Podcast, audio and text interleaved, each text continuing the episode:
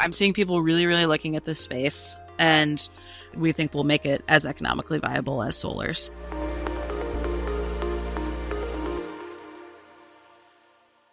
Greetings, Earthlings, and welcome back to your podcast, the show where we explore what technology and processes we can employ to accelerate certain energy to go where we want it to go so that we can maximize it and use it. On today's show, we're going to talk about small wind energy. This is not the big turbines that you see with big farms um, out there in the world, but small modular devices. And I'm really excited to bring you this topic because I've covered it uh, a long time when I was at NPR PBS before I moved into public relations. And then I represented a few companies there as well uh, back in the day, uh, you know, when clean tech wasn't as cool as it is today. But before we get into this topic, the requisite podcast logistics. Now, um, if you're listening to the show and you've actually listened to maybe more than three episodes, I wager to guess that you enjoy what you're listening to. So if you would please do us a favor, open up your podcast app right now, scroll through the show, and give us a rating. You can just leave us a few stars. You can leave us a few comments as well. Whatever you choose, uh, this gift to us is going to help tremendously uh, as others uh, come to find us. If you're feeling financially generous, you could join the Patreon page and uh, contribute there to help support some of the costs of putting on this podcast. Or you don't have to do any of those things because, as you know, we appreciate you just the same. When it comes to small wind energy, I'm going to wager a guess that most of you don't have a good understanding of what the market is and what the options are that are out there. And you would not be to blame because it is an industry that has been small and um, kind of under the radar, actually, um, unless you're someone like me who's kind of followed it because you found it interesting and you reported on it. And the reason I find it so interesting is because if you think about it, the sun shines during the day, the wind blows at night. And if we want to maximize the renewable energy resources around buildings, no matter where they are in the world, we get a chance to capture that wind resource. And when we can, then you're generating renewable energy more frequently throughout the day. And that's just going to be better overall for the resilience of the building from an energy standpoint and potentially the resilience and more renewable energy mix going into the grid. And like I said, startups have come and gone from the space and uh, they've struggled where um, I think our guest today is going to succeed. Her name is Erika Boeing.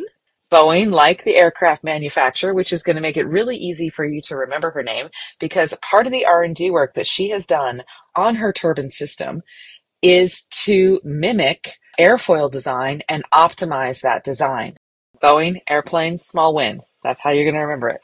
And her company is Accelerate Wind. She's the founder and CEO. And before she founded this company, she was a Fulbright fellow. She uh, was a mechanical components intern at NASA. She uh, was a, re- a project researcher for Project Drawdown. She has a very strong pedigree beyond just the engineering background and the intelligence that is her natural talent. So we started our conversation around Accelerate Wind through what brought her into this space.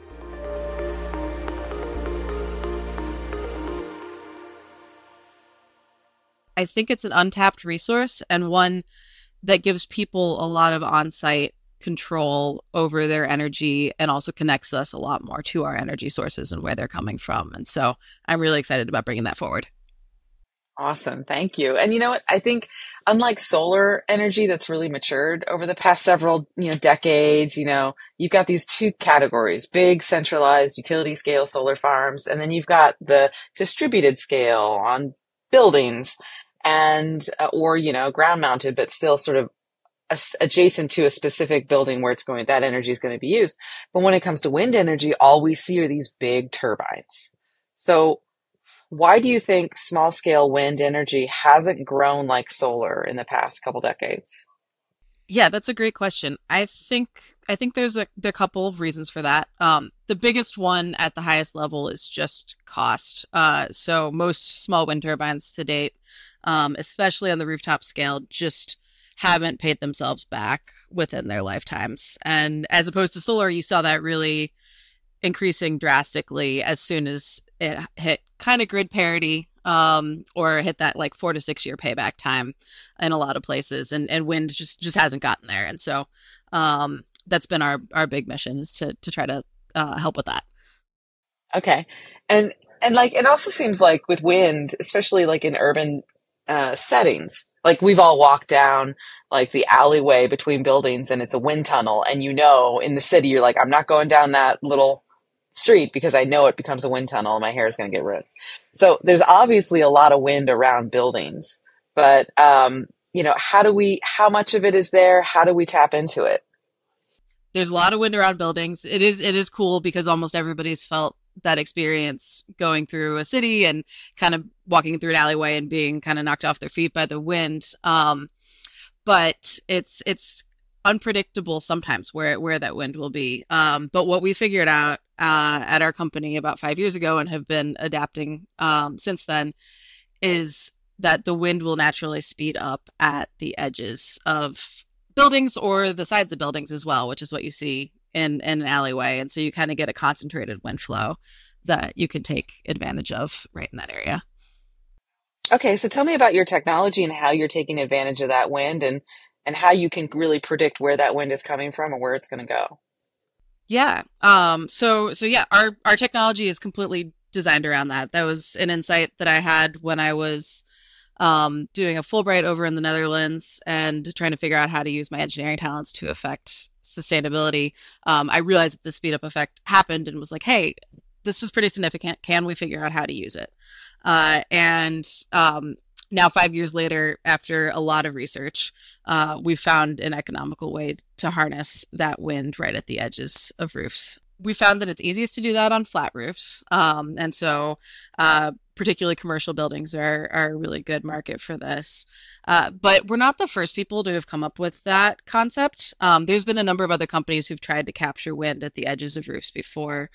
And the problem that they run into is that you do see an increase at the edge, um, but typically it's a mix of fast and slow wind speeds. And just because of the way that the wind flows over a building, you would still need a kind of tall tower to capture the wind. And that's just really expensive. But what we've figured out is that there's a range of airfoil shapes that we've patented that sit at the edge of the roof and actually um, if if they're the, right shape and the right range, they can draw that faster wind down to the edge of the roof so that you can capture it right at the edge rather than needing that tall tower, which which doesn't make a lot of sense. And um, so that's what our technology is based around: is edge of roof wind capture using our patent pending technology to guide the wind towards uh, towards a turbine. Okay, so that's cool. So can you break it down a little bit more for me? What's happening when the wind goes over a roof? And you, you mentioned the speed up effect, I think is the phrase that you use. Describe that to, if you could just sort of illustrate or paint a picture for us when wind goes over a, a, a build around a building and over a roof, what's happening? The building will block the wind. And on the vertical face of the building, you'll get a really high pressure uh, because the building's blocking the wind. And then at the top of the building on the roof, you get a low pressure and that pressure difference causes the wind to speed up in order to get over the edge.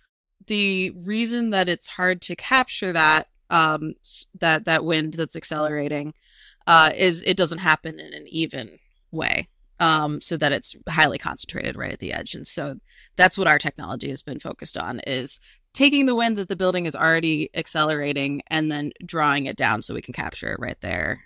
Are you drawing down the speed, or are you drawing? What do you mean by that?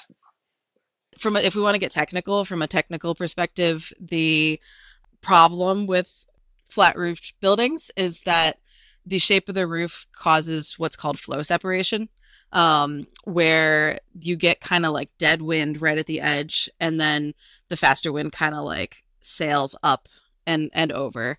Um, but uh, what what we do, we have uh, a smooth modern airfoil, um, and that will cause the wind, also kind of like an airplane wing, to stick to the the faster wind to, to stick to the the sort of a, um, air, airplane wing as it as it as it goes over the edge, so we can capture it. Does that make sense? Yeah, it's a it's a, it's like a a metal um, rounded cap that you're putting around the top of the roof, Mhm. and then you've got your your turbines above that in rows. And so what you're doing is is the wind is going up the roof uh, facing that way that that cap is shaped.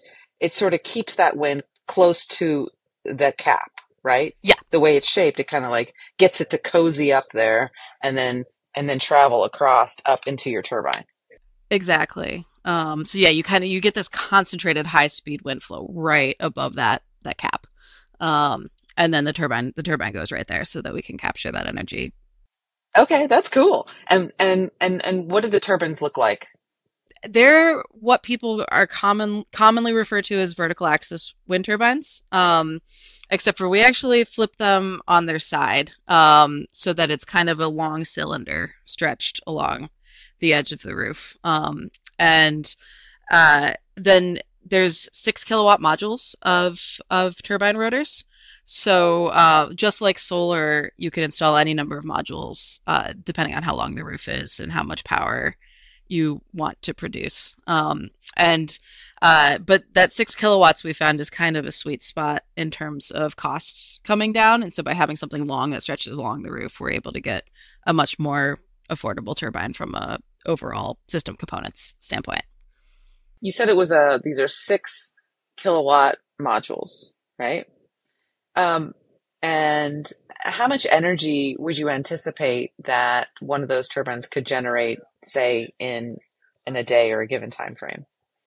Yeah, so it super depends on where you're at, um, because wind is wind is variable. Um, uh, but a good metric uh, is um, that is using that it has about a 20% capacity factor, and that's that's a generalization, but it's it's a good it's a good metric. Um, uh, and so that means that um, on on a typical building, a six kilowatt turbine, um, you would have have maybe 50 to 200 kilowatts um, of a total installation if you're filling up the whole roof space and um, and then those turbines would be generating the equivalent of like full power 20% of the time hmm Okay, and then of course probably makes the maintenance easier because you've got these modular components. The whole thing doesn't go down if one piece isn't working right. exactly we're trying to time everything with um because these will these will probably in most cases be installed alongside solar because they they don't compete um they're uh they're intentionally designed to be a complementary solution and so uh, in those cases where it's installed alongside solar, you'll have annual maintenance most of the time. And so we're trying to develop it so that it's on the same maintenance cycle as as solar to keep costs low on maintenance. And so yeah, if you have one that shuts down, it's not going to kill the whole thing. And and that makes sense too to to sort of couple it with solar because I mean, you know, from a general perspective, we think about the the sun shines in the day and the wind blows at night. Yep, exactly. So yeah, there's the time of day thing. Um, and then I was actually really inspired by solar taking off when I when I started the company and was looking at commercial buildings specifically and and saw that like most commercial buildings can't produce their energy demand entirely with solar. And so most of these buildings are looking for additional solutions if they want to hit the, the net zero targets or um, whatever decarbonization targets they have. They usually need something else. And uh, so I saw this as a way of of enabling that, not not competing. I like that. I like that. Um, and you know, couple it with some energy storage, and and then you're good to go. Yep, I think that's as as time goes on. I think tho- that'll be more and more common as a solution. Just solar wind storage combined together. We we hear a lot about um, with with the climate crisis, increases in um, extreme weather, and um, those types of. Uh, you know, we we do experience we do expect to have increases in extreme weather. So how would um, uh, these building owners uh, protect their investment um, if if a storm was coming their way? Yeah, that's super important. We've spent a lot of time focused on kind of reliability of the turbine. Um, and so we're we're designing it for um, a certification standard that um, sets the load cases that you need to be able to withstand in different different weather environments. Um, the the small wind certification standard, IEC 61400-2. Um, if if anybody wants to know, now I spend my days put that in the show notes. I spend my days doing these things. and, um, um, but yeah, the uh, um, that that standard sets the wind class that you you're eligible for. Uh, and right now we're designing um, in a lot of cases for up to 120 mile per hour winds, uh, and and really focused on kind of that being the max scenario, which will cover us for a lot of cases at least. Mm-hmm. Mm-hmm. Okay. Okay. Cool. So then, um, when I think about small wind, like we talked about it a little bit at the beginning of the interview, it's kind of had its ups and downs, right? And like you mentioned ROI or payback as being one of the things that, that hindered some of these early um, designs or efforts. Are there any other aspects to past um, efforts that you've learned from? Yeah. Um, so ROI is one for sure, but then also reliability. Um, so it takes a long time to develop a good wind turbine. Um, a lot of detailed design work um, and and testing and iteration is just a complex system, and so have learned from a lot of other small wind turbines that that came came before us. Um, when we got started, we saw that that was a, a, main failure point was pushing things to market pretty quickly um, when maybe they weren't they weren't ready yet, and like really needing to take the time to think about the system level design. And so we've we've been very conscientious about that um, as we design for certification. We've also been working with National Renewable Energy Lab uh, in order to make sure that we're really taking the lessons learned that a lot of people there have absorbed over their 30 years of of working there and developing something that that it will be robust um, as we go to market. So we've had a lot of government grants that have let us kind of take those first steps um, and really carefully design the turbine. Um, and being able to predict how much wind you're going to get in any particular location um, is is a challenge. And then also to put the turbine on maybe a part of the building that looks cool. Um, and so it's like an aesthetic decision rather than like a power output decision and and then those inevitably underperform and so we've been also spending a lot of time on on power prediction and and kind of developing a rigorous set of criteria for that you talked a little bit about your uh, some of your IP is around how you designed the blades on your turbines, and obviously, I don't want you to give away any of your secret sauce. But can you tell us a little bit about what makes those uh, different compared to what we may have seen in the past with small wind turbines? Most of our IP is um, not on the turbine blades themselves. Um, there's a lot of design work there, uh, but actually in in our spo- we called our the thing you called the cap that goes over the edge of the roof. Uh, we called our spoiler, uh, and and so we've run thousands and thousands of computational fluid dynamics models to really pinpoint the range of shapes that will let that happen. And we found that there's a few key features um, and and ranges of shapes that will let us draw the wind down to the edge of the roof so that we can capture it there. And and so our our patent is uh, focused on um, those ra- those ranges of shapes that kind of enable the edge of roof to to be an economically viable solution. Is there a way that you've designed the turbine blades that are different compared to what we might have seen in the past? Um, so yeah, if you look a picture at a, a picture um, of of the turbine, uh, it's a it's a lift driven vertical axis or cross flow wind turbine, which uh, we um, have by far found to be the most economical. Um, and then a lot of the design is more in the the system level optimization of how we have coupled the the rotor and, and sized the drivetrain components. And then we've worked on the blade side. We're working with um, a company who has a lot of experience developing um, this particular type of rotor and um, doing a lot of experimental testing work to to validate what the the proper blade blade shape is. And so we've done a lot of experimental testing on that. Okay, it sounds like you've been extremely thoughtful and thorough with your your design work to create something that's that's really going to be useful. So speaking of the market, um, what do you predict for uh, this category that that your technology serves, this small distributed wind? Yeah, I'm seeing a huge amount of interest right now, which is really exciting. Like I've seen a huge interest from commercial customers that was was there but not nearly as strongly before. Um, so I'm seeing people really really looking at this space um, and uh, you know we we have a technology that that we we think will make it as economically viable as solar. So, um, I over the next five years, if I could if if I could uh, predict, I, I, see a lot of scale up specifically on commercial buildings. Um, kind of you're looking at like the warehouse factory, like retail type spaces where you have like long flat roofs, where it can be made economically viable.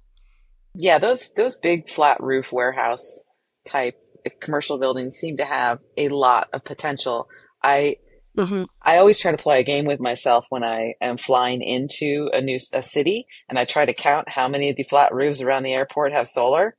And if I can at least find two, like I'm, we're doing good. It just seems like a huge missed opportunity.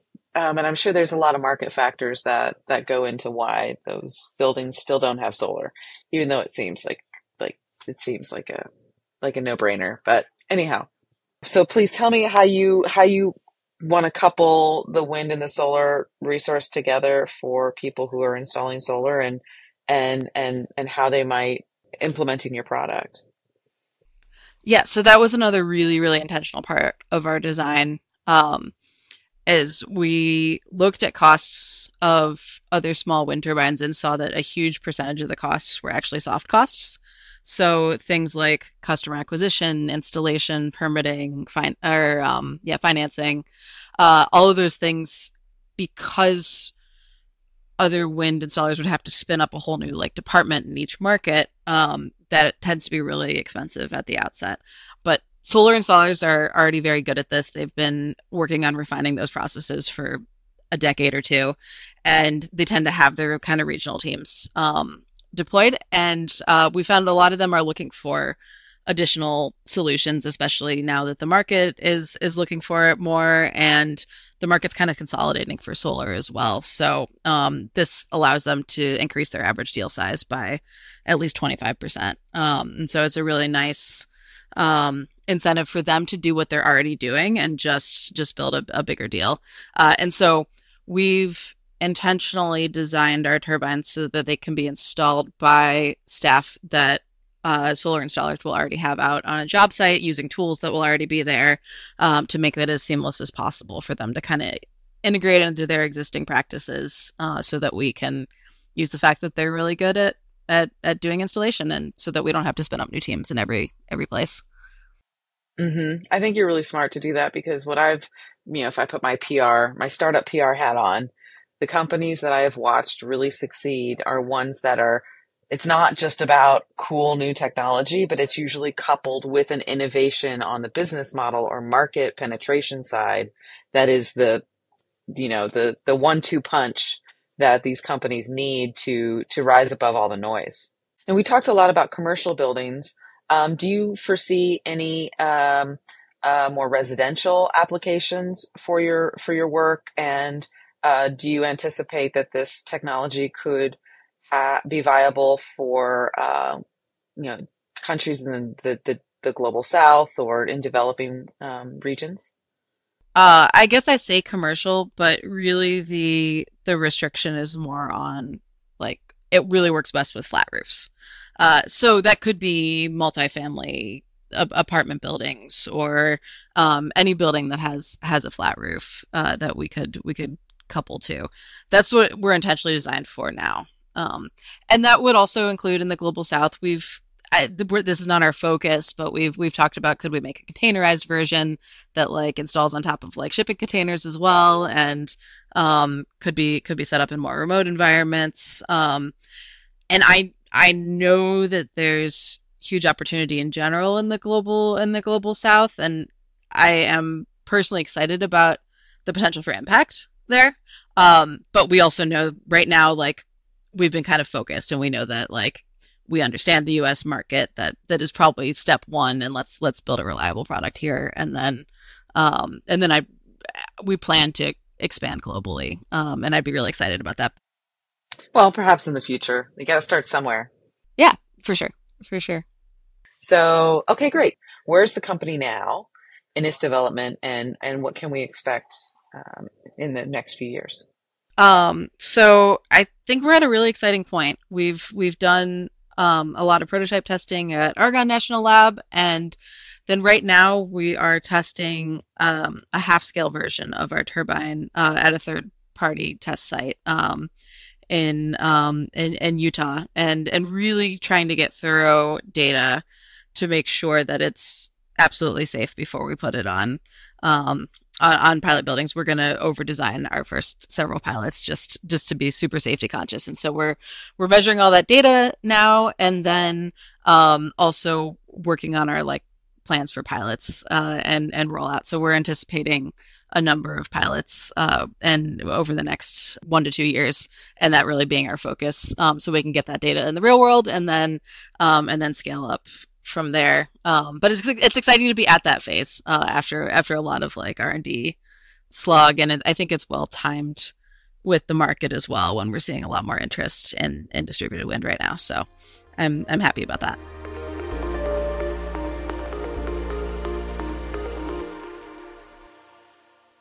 So, Earthlings, what do you think? Small wind energy. I think it's pretty viable, more viable now than it's ever been. And it's definitely a nut we have to crack eventually because otherwise we're just letting this lovely renewable resource of wind that is found everywhere around the world just frankly go to waste. And I think we get a chance to figure out how to use it. And Erika has spent a tremendous amount of time and effort on her R&D to deliver something that she thinks is going to work. And frankly, how many of us have seen startups come and go because they have a shiny new product and but they didn't spend enough time in the development process. So it looks great. Maybe it works. Probably doesn't. I mean, if you work in the renewable energy space, you probably have witnessed a lot of roadkill along the way from people who did not take the time to do it right the first time. Like a friend of mine's carpenter dad used to always say when we were kids, if you don't have time to do it right the first time, when are you going to have time to fix it? And frankly, I think that um, we have seen a lot of technology companies come and go, and frankly, probably get more funding than they deserved, because, but but they didn't spend enough time on the R and D. So I really appreciate Erika for taking her time to build this technology and do it as appropriately as she deems fit. So keep your sensors pointed to Accelerate Wind. We're going to be watching them as well, and we wish them the best of luck on their entrepreneurial journey. If you've got a building that you want to test the technology out on, hit us up on social media or contact Erika directly on LinkedIn and give her your support. Until then, Earthlings, thank you for joining us, and we will see you again on another turn of this beautiful blue green space flower we call home.